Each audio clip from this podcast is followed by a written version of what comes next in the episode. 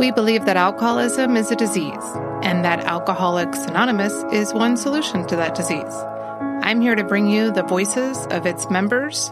Everyone that comes on the show, including myself, is an active member and has found recovery in the rooms of AA. As you listen, please take what works for you and leave the rest. Um, my name's Shirley. I'm an alcoholic. My sobriety date is January the 6th, 2014, which makes me seven years, 10 months sober. Um, you know, I'm very grateful to be able to share, you know, some experience, strength and hope. I never know what I'm going to share, but you know, whatever comes out, comes out. And it's, you know, it's my honesty It's my life. And, um, you know, hopefully someone will be able to maybe identify. So, you know, I always start really at the beginning and, you know, that's where, you know, that's where everything began, the beginning. So I was born in London. Um, and that's where I still live in London in the UK. Uh, born into a very dysfunctional family. Um, at the time and still growing up, I, I didn't know it was dysfunctional because it was my family, you know. My, my mum is an alcoholic and my dad is a workaholic and, um, and I'm the eldest of three. So, uh, lots and lots of responsibility on me. So growing up was difficult. It was really difficult. There was a lot of rules expectations. Um, and that was from my mum, really, you know, the alcoholic.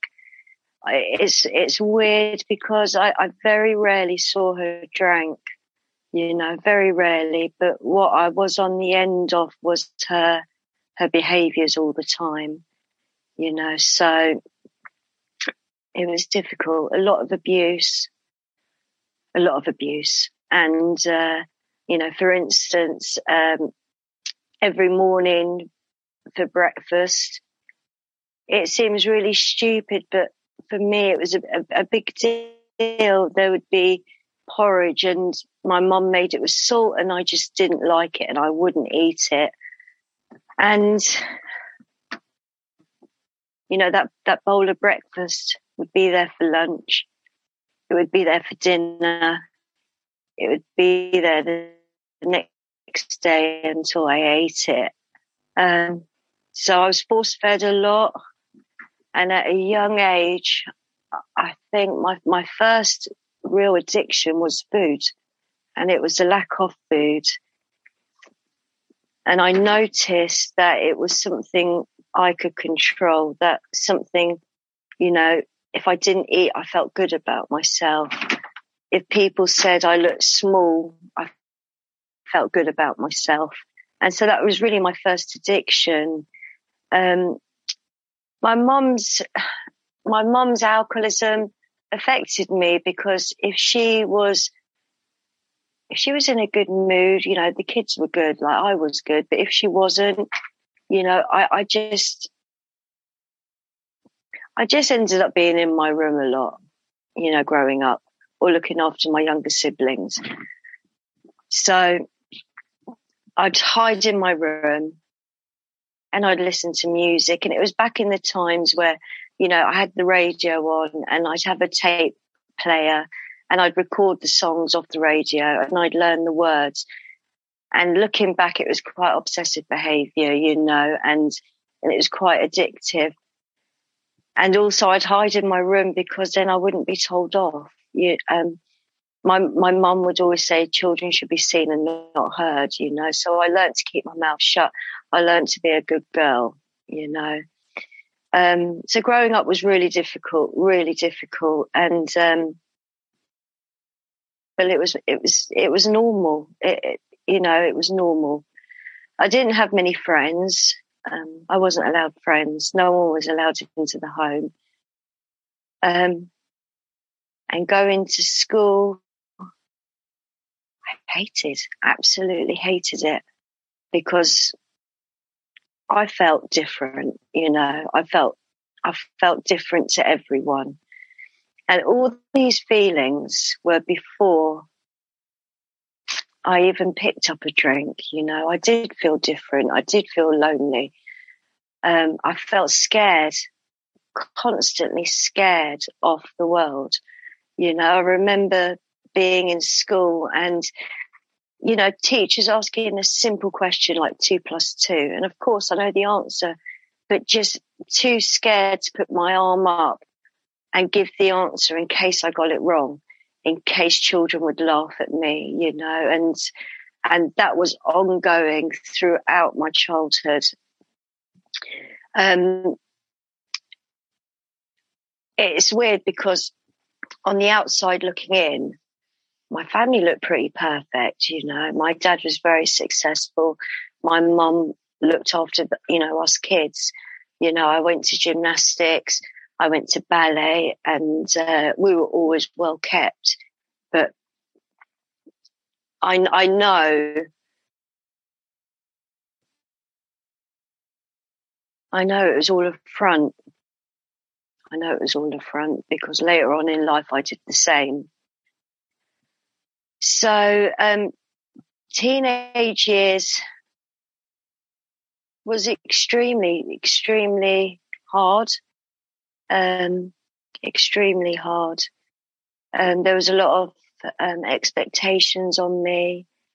I, I went to um, a very well known ballet school to become a professional ballerina, and my eating disorder kicked in tremendously. Um, at the age, I think I think I was the age of eleven and my weight had plummeted to three and a half stone. And my parents didn't do anything about it. They did absolutely nothing about it. Um, they didn't really care, to be honest, as long as I was doing was what I was expected to do. yeah, so teenage years were really difficult, really difficult. The eating disorder was awful. But then I remember at 15 discovering alcohol and it changed me dramatically. It changed me dramatically. It made me be able to have that voice, which I never had. It it gave me confidence. It made me laugh. It made me cry. It gave me what I needed and, and it filled that hole, you know, that, that hole of being alone. I was able to go out with friends and, um, it was at a time when, you know, I could get into pubs.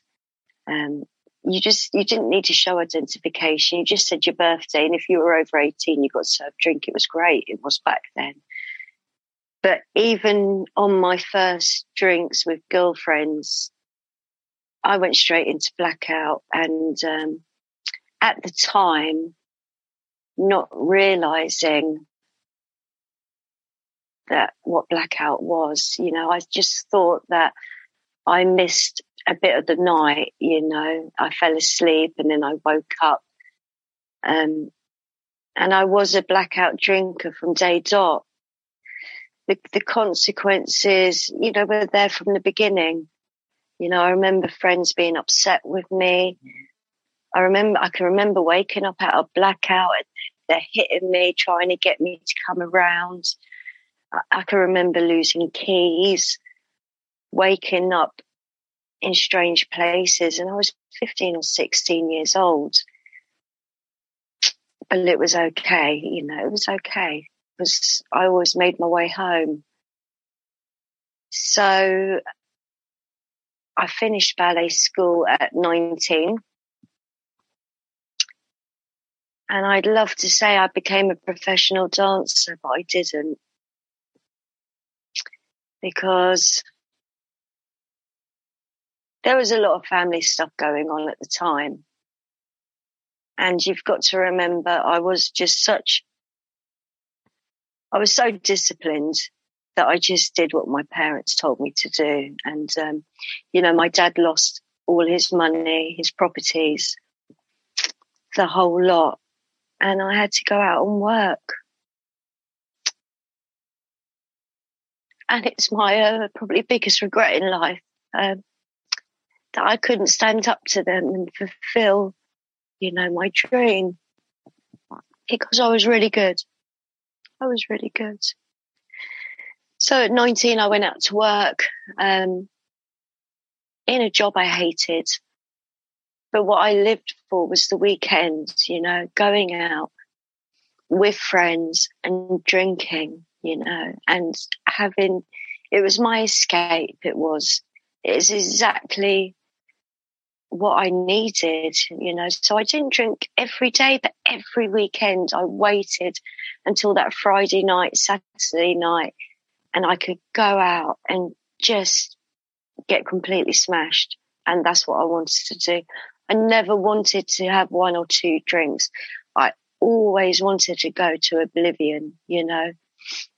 Um, so yeah, so 19, I'm still living at home and 20, right through to the age of 27, I'm still living at home.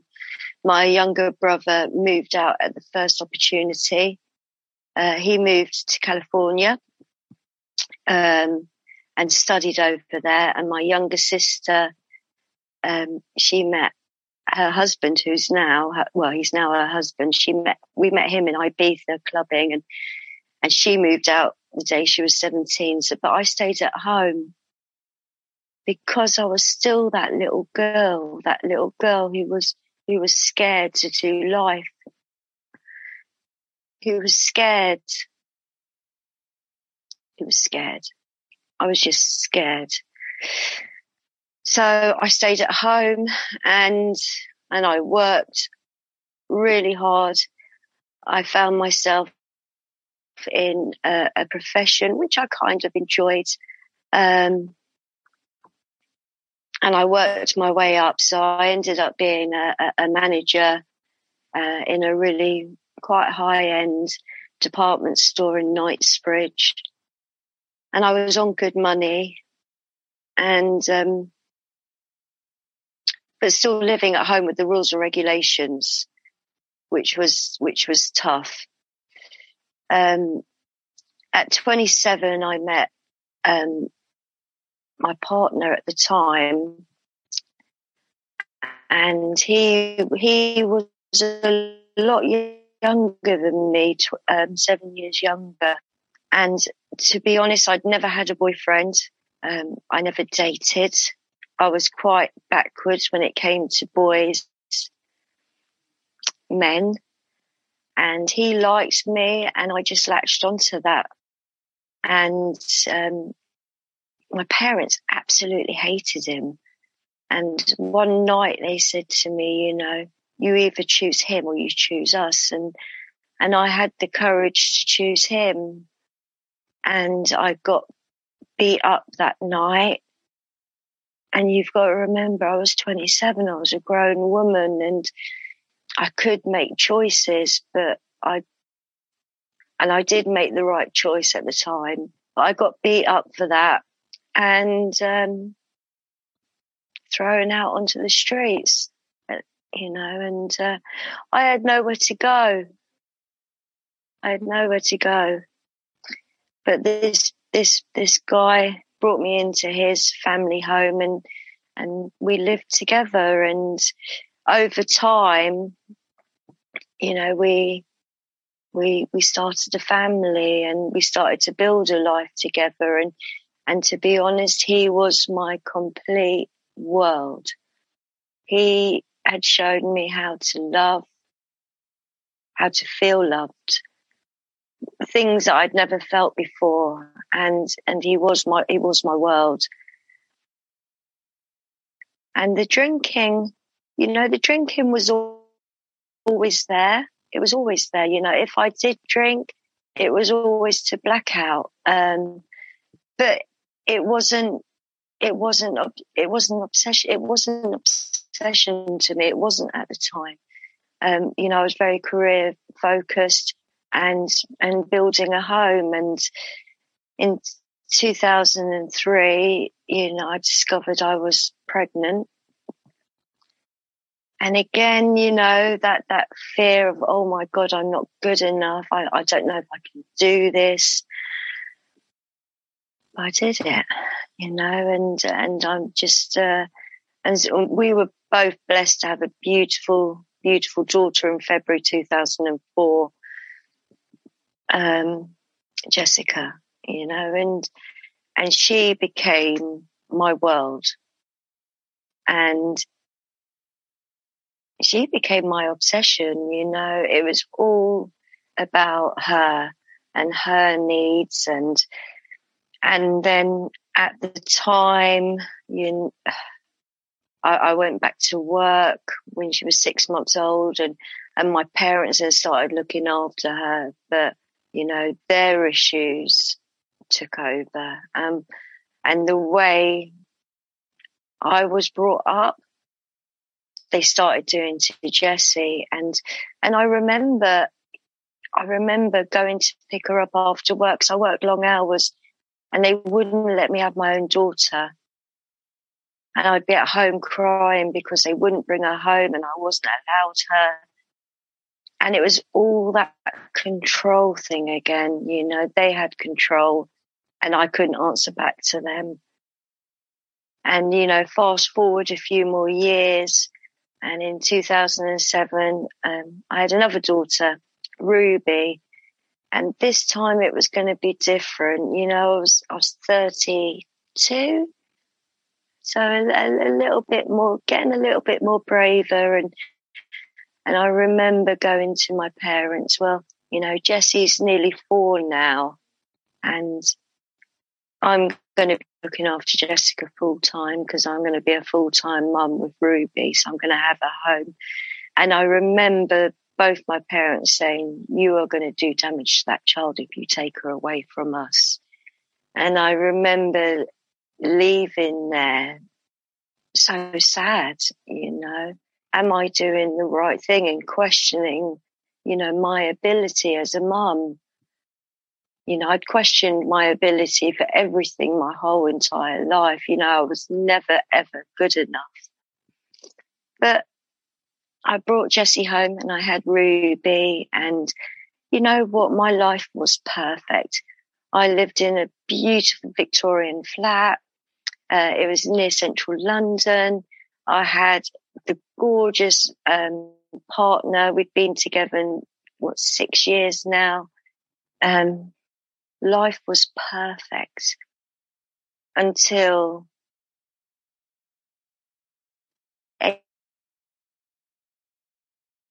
April 2008. And that's when my, my little bubble burst my life. It was, it was Wednesday, the 16th of April. And, you know, I woke my partner up to go to work and I said, what's wrong with you? And he, he just said, you, you're the problem. And he walked out that morning and he never came back.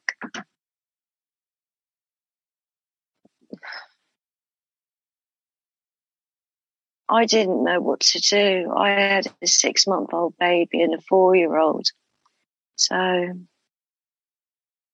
I did what I was trained to do. And that was go back to my parents. And they said, we told you so. We knew he wasn't good enough.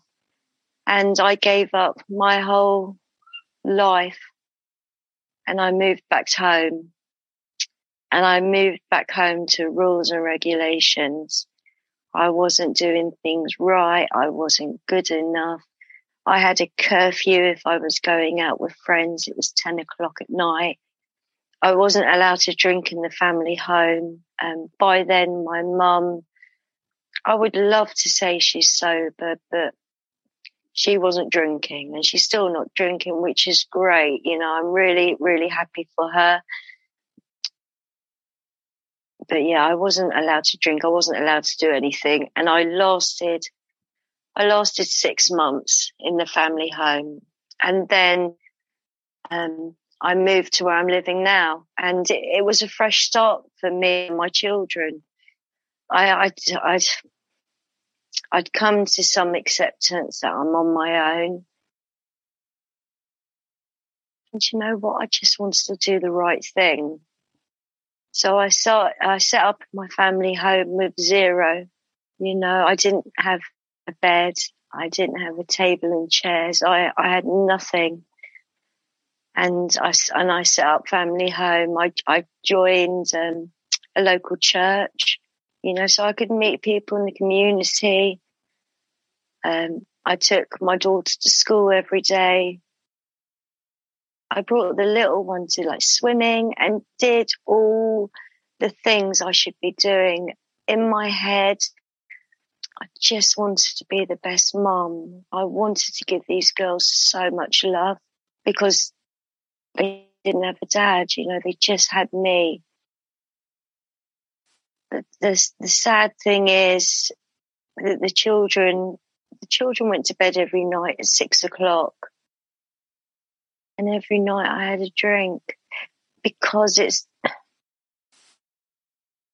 because it's the adult thing to do. I was on my own. I'd have a glass of wine, and it was all right. It was all right. As the children got older, you know, the I started being able to go out a bit more, but when I went out things would happen. And it wasn't just losing my keys. You know, I, I, would go out for a good night, you know, just to let my hair down. But the consequences were horrific.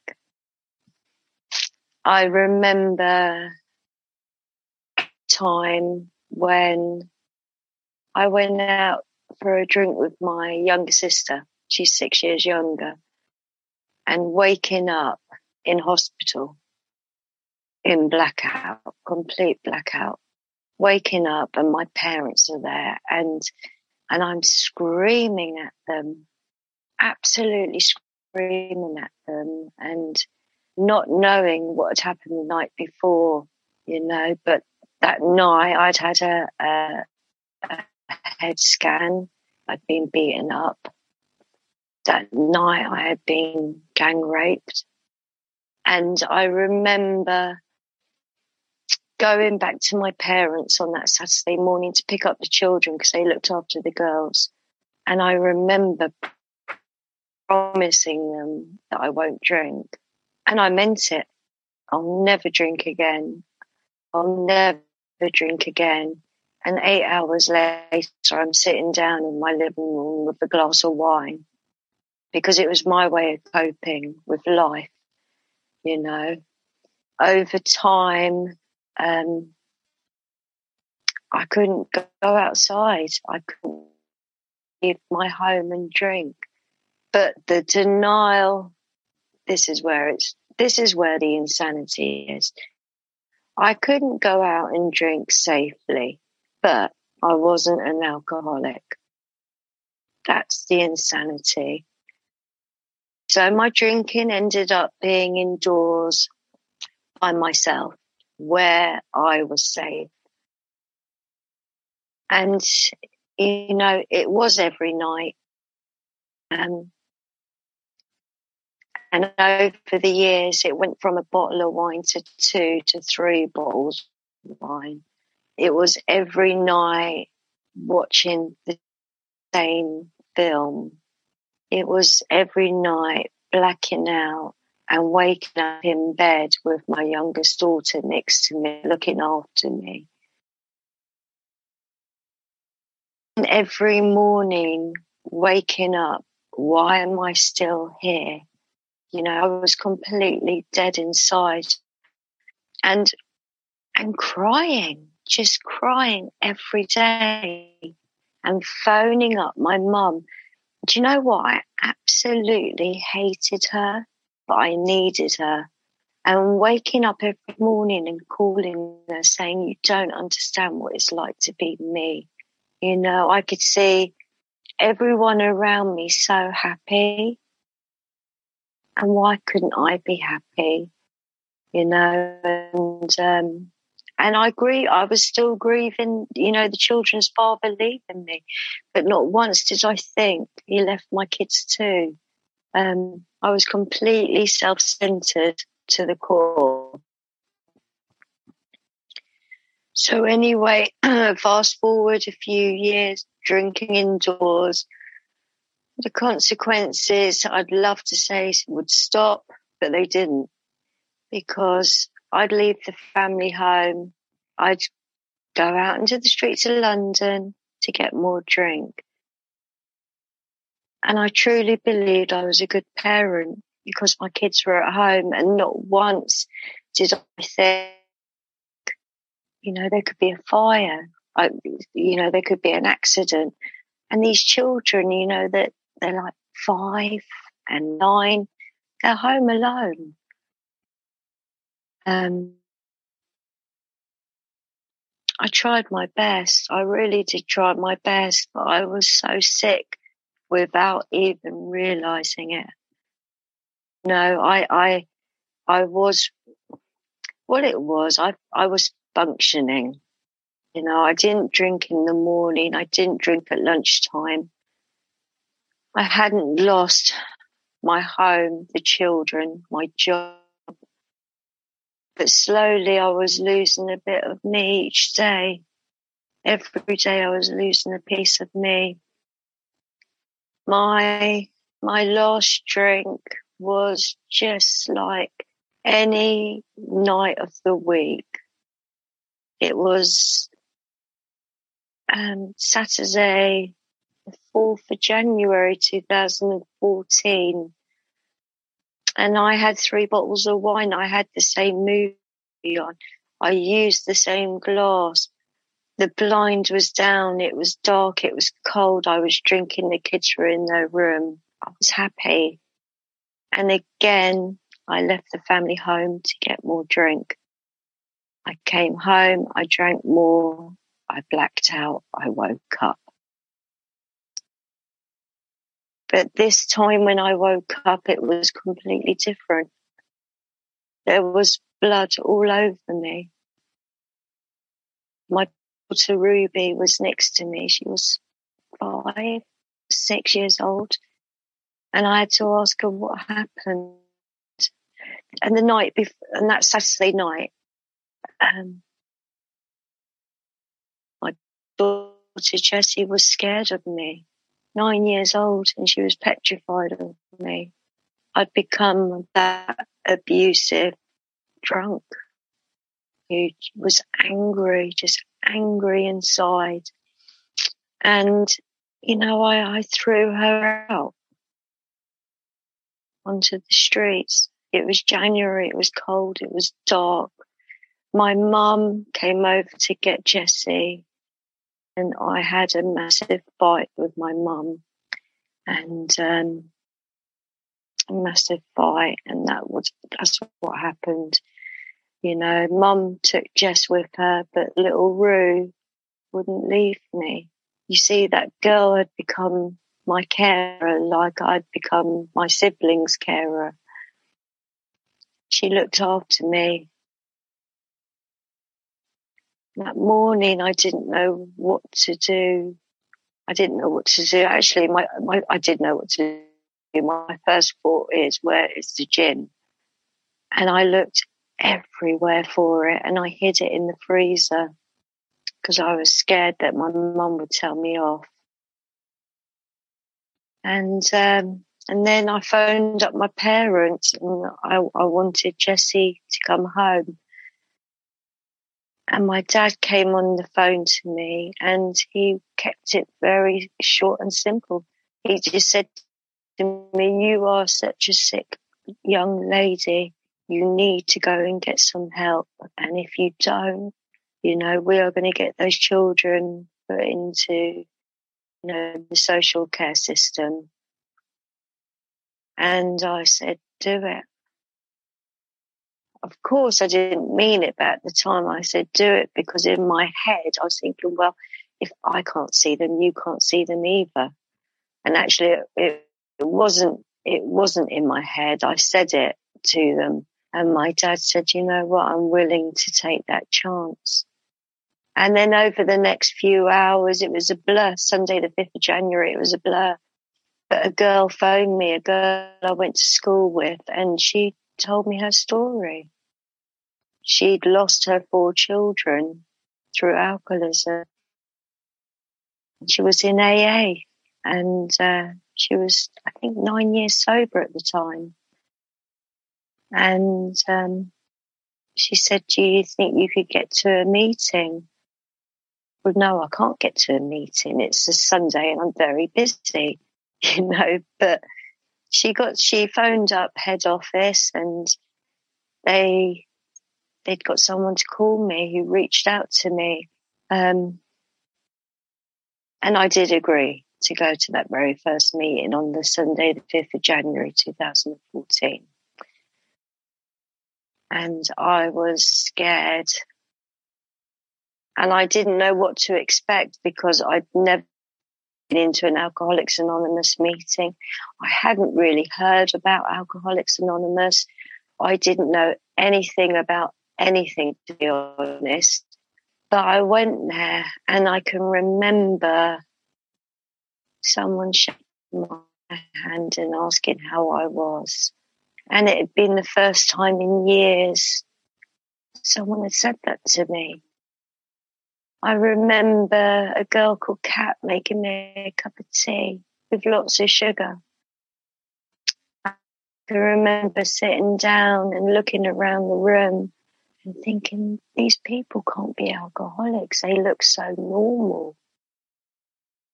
And, you know, f- for me, I, th- I thought I'll give it a month.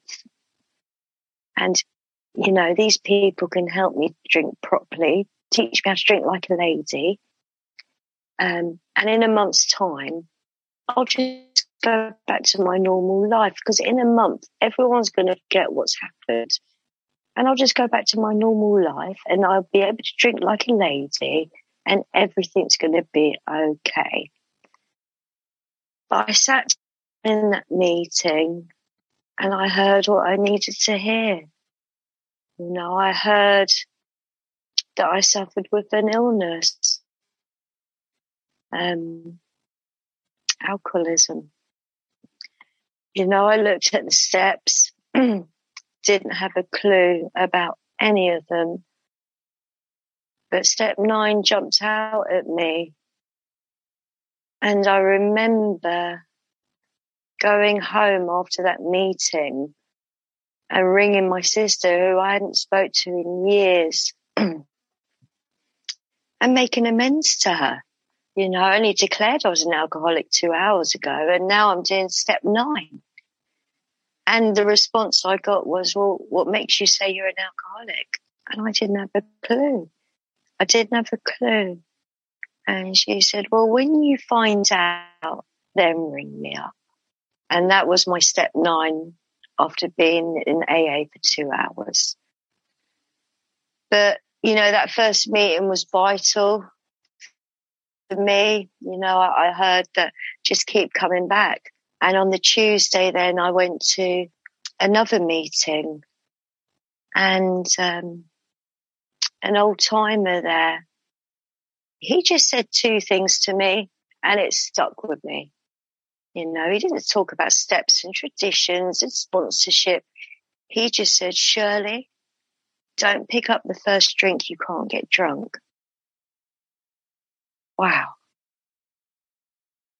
And I questioned him. I said, but it's always the third bottle of wine. And he started laughing and, um, he said, but if you don't pick up that first one, Shirley, you won't lead on to the third bottle. And he said, just keep coming back. And I did. I did keep coming back and I did never ever pick up that first drink. For this girl who was going to stay a month, I'm coming up to eight years. I always say my sobriety date's on the 6th of January because I don't know when I stopped drinking on that Saturday. I'm sure it was, um, it probably went into the 5th. So I always say it's the 6th of January. So coming up to eight, eight years through Alcoholics Anonymous. For months, I just kept going to meetings. For months, I just kept sharing. For months, I just didn't pick up that first drink. After about four or five months, I decided I had to, you know, do what was suggested.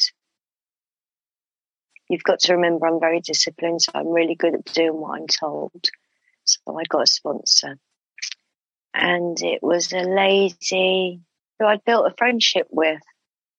You know, I could, I liked what she shared about. I liked the way she lived. And I trusted her, which was bizarre because I don't trust anyone. So I trusted her. And I remember our first meeting, she said, I'm just going to ask you one thing. Are you willing to pass this on? And of course I said yes, not knowing what she meant. But I said, yes, of course. And she said, so we can begin. And, um, you know, it's, it was an amazing experience. You know, we, I met up with her weekly and we started going through the big book of Alcoholics Anonymous. We went through the 12 steps and 12 traditions and we talked a lot. And we started with step one, you know, we started with step one, which was hard. For me, it was really difficult. It was really difficult. You know, I, I accepted I was an alcoholic. That was not a problem at all. Unmanageability. No, the second part step one. How could I be unmanageable? You know, I've got two children. I run a home. And it's not until I put pen to paper, you know, the unmanageability wasn't about these things. The unmanageability is in me, you know, if, you know, for instance, um, I'm, if I'm feeling really sad, what do I do? And you know what? I pick up a drink. If I'm celebrating, I pick up a drink. If I'm angry, I pick up a drink. I'm designed to pick up a drink. It's in me, the unmanageability. It's how I deal with life. And that's what I learned from step one, you know. I am an al- alcoholic and I always will be an alcoholic. My life was unmanageable. And you know what? It still can be today without a drink. But today I have the tools and I know what to do. Um, step two and step three, you know, coming to believe. I never had a problem with the word God, not at all. And that's all it is, is a word. You know, it's a God of my understanding. Um, I was a church goer, you know, Catholic. I took my daughters every week. They did the Holy Communion. Um, they went to Catholic schools. But where, you know, step two and step three coming to believe, what had happened is I'd always wanted to be part of something. So I remember at church saying to them, you know, can I join you know, the, the catechist program and, you know, help the church. And they always declined, always. I wonder why. but it was, it was about a year into recovery. They approached me and they said, we, we've seen a change in you. And what, and, and I became a teacher of faith, you know, a Holy Communion program and I did that for quite a while. But you know, I, I all those years I was drinking, I never connected. So for me, step two and three is coming to believe there's something bigger and greater out there and having that connection. And that's what it's all about. You know, I don't get on my knees every day. I don't at all, actually. I, I sit down and I have quiet time, you know, with the God of my understanding. So that was my first three steps. And, um, three steps, a massive three steps for me. And then we moved on to, you know, step four. And I don't, I don't know how anyone else feels, but for me, I was petrified. Absolutely petrified because I've heard about this step four in the rooms and I heard it was a big deal. I did it, you know, I did do it. I did the column method. I done it how it's in the big book, you know, writing down who the resentment was, what it was, and uh, um, and I started, you know, in five year chunks, zero to five, five to ten, and then the five years I've single years. And I remember reading it out to my sponsor in my step five. Hmm. I remember doing that. And, and, you know, I, I, I give this example quite a lot because it shows you how my head thoughts and it shows me how important a sponsor is and how they put a twist on things. So in, on one resentment, of course, it's towards my mum. And, um, she carried a picture of this little baby in her purse. This little baby is six years older than me, and this little baby is my half sister. Now, my mum was homeless and living on the streets of London in a train station, you know. And she had to give up this baby when this baby was 10 days old and have her adopted. But my mum carried this picture of this baby it was a black and white photo, and you could see the face was wearing away. And I resented my mum, and I resented this baby because that picture should have been of me. You know, and I'm sharing this with my sponsor, and my sponsor then said, How do you think your mum felt? And not once did I think of that. I can't imagine how my mum felt giving up her own baby.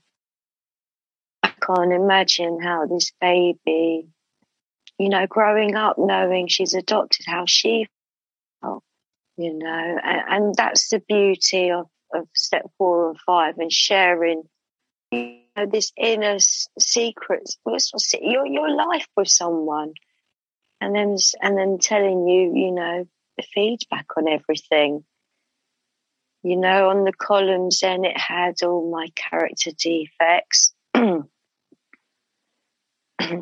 which I kind of knew I had anyway. But you know what else it had? It had, which my sponsor again pointed out, my assets. And I've got quite a few. So for this piece of shit who can't do anything, who's no good, I've got some really good qualities about me. I remember doing four and five and just feeling lighter. And I remember my dad saying to me, the change in you, Shirley. You've got that sparkle back into your eyes.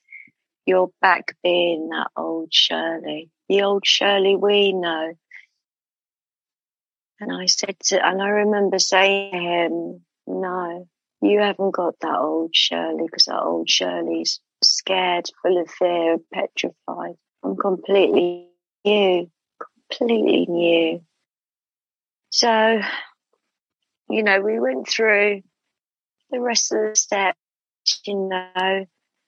I asked for all my defects to be removed. And a lot of them have. A lot of them I still have, but I'm aware of them. Um, and then, you know, the list of making amends in step eight, I put my step four, you know, and, and what I did again, put them into columns. Who can I make a direct amends to? There, and, you know, you know, who, um, who can I never make amends to because it's going to hurt me or my children. And, um, and then obviously living amends, financial amends, the whole lot. So I made amends to my parents and my mum told me to be quiet and so did my dad. So I don't think I ever really made amends to them because they wouldn't accept it. My little sister, I tried and she wouldn't accept it either. My children are my children, you know. And they were young. They didn't really know what was going on. But, you know, my living amends to them is just being the best person I can for them. So along the years, you know, my sister never ever accepted my amends. But two years ago, um, she did, you know, and as my sponsor said, you know, you've got to accept things and it's not going to go your way all the time. And then it's in her time. And, you know, two years ago, she accepted my amends and, and it was, it was, it was sad because she said, Shirley, you were, you were just the best big sister. You were like my mum. All my early experiences are with you. You took me swimming. You taught me how to You, you, you, um, you did everything for me. I made amends to my half sister as well, you know, that baby in the photo. And then, you know, 10, 11 and 12. Since coming into AA, I've always been of service. I was a tea maker for years. I was a greeter. I was a secretary, you know, giving back what was given to me freely, you know. Um, I still have a sponsor I did have a sponsee. Um, at the moment, I'm not sponsoring anyone. Um, 11 and 12. 11, well, meditation and prayer. Meditation has changed lots over the years. You know, for someone who couldn't sit with themselves at all, always had to be doing something. The last year it's changed and I'm able to sit down every morning I'm able to do 15 minutes, 20 minutes without having to pick up my phone, without have, being distracted, you know, just sitting there in complete stillness. Step 11 pause comes in quite handy with me, you know. Does it have to be said? Does it have to be said by me? Keep my mouth shut. It's not my business. A step 11 pause you know, and then passing the, passing the message on, you know, I still attend meetings. It was really hard during COVID. I was so against Zoom. I was so against it. And in the end, it saved my ass. And I've met fabulous people from all over the world. Zoom, um, and through Twitter. Um, it's a great, it's a, it's a really good recovery based place, you know. I can, if in the middle of the night I'm not feeling great and I put something up, you know, someone's always had to reach out. So eight years ago, drinking, living in London, kids hate me. Eight years on, where am I today? I'm in the most magical place I've ever been in my life. I still have my two daughters. Jessie's nearly 18. We're looking at universities. She wants to be a teacher, you know, for PE. Um, we did six months of family therapy, me and her this year. I wouldn't have done that without the help of Alcoholics Anonymous. You know, um, it was an amazing experience, you know, and it's brought us closer together. My younger daughter, Ruby, is 14. She's just a typical 14 year old. Um, she goes to school, she's got lots of friends, and we have a great relationship. Um, eight years ago, I was in a job which had no, I had no self value. I was on minimum wage working minimum hours, not really getting anywhere in life and just grateful I had a job. Eight years later, I'm self employed. I'm a nanny, personal assistant for an amazing family. Uh, they've got two children who are five and seven. I'm so blessed. I'm really blessed. I'm really blessed. So, um, had a relationship. I had a four year relationship as well. It was with someone in Alcoholics Anonymous and that finished last year and it was all right. You know, we, I, we split up on good terms and this last year has been a discovery. It's, it's been my biggest growth yet, really. You know, I'm coming up to eight years. I'm starting to like me, which is a big, big deal. You know, I, I cannot love someone else without us, without learning to love me first. Um, I'm single. I'm very happy. My children are my best friends. Um, I have two little kittens who I absolutely adore. My, my cat died in January.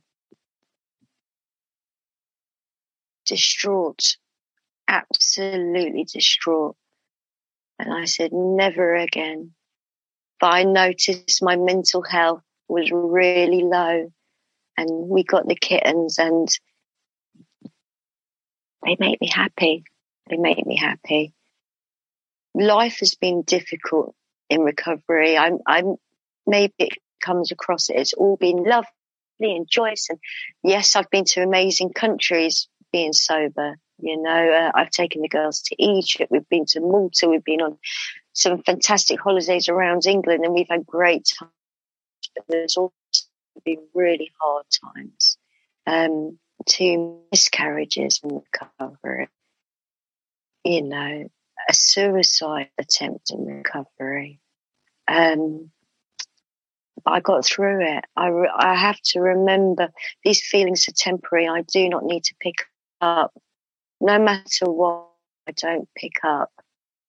The family I talk about, you know, I had to let go of them in January. I had to let go of them for me. So I have no relationship with my mom or my dad. You know, I had the courage to say, you are wrong. You know, as they said to me, all you are is an alky. That's all you'll ever be. Who will want you? And they were putting me down. I stood up to them. And so the last 11 months, it's just been me and my daughters. My sister, who I made amends to, we have no relationship either. She's in, she's an addict as well. And she is in the madness. And until, until she hits her rock bottom, I can't, I cannot have a relationship with her because my recovery has to come first. Because if I don't put it first, I haven't got my children. I haven't got my home. I haven't got my job. I haven't got me.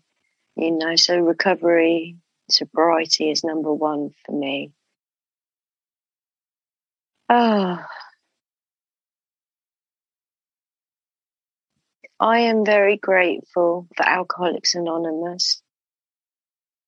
I am really grateful for the steps, the traditions, the people, the fellowship. It's a fellowship. I always wanted friends. Always wanted them. And where were they? You know, I was always looking for people. And you guys were on my doorsteps. You guys were sitting in church halls drinking tea and laughing. You know, I haven't, do you know what? I haven't got many friends because I'm really private, really private person. I like to get on with life. But the friends I've got are amazing, you know. And when the shit hits the fan, as they say, I know they're there for me. I know they're there for me. Yeah. Life is good without drinking. Life is amazing without drinking. We've only got today. That's all we've got is today.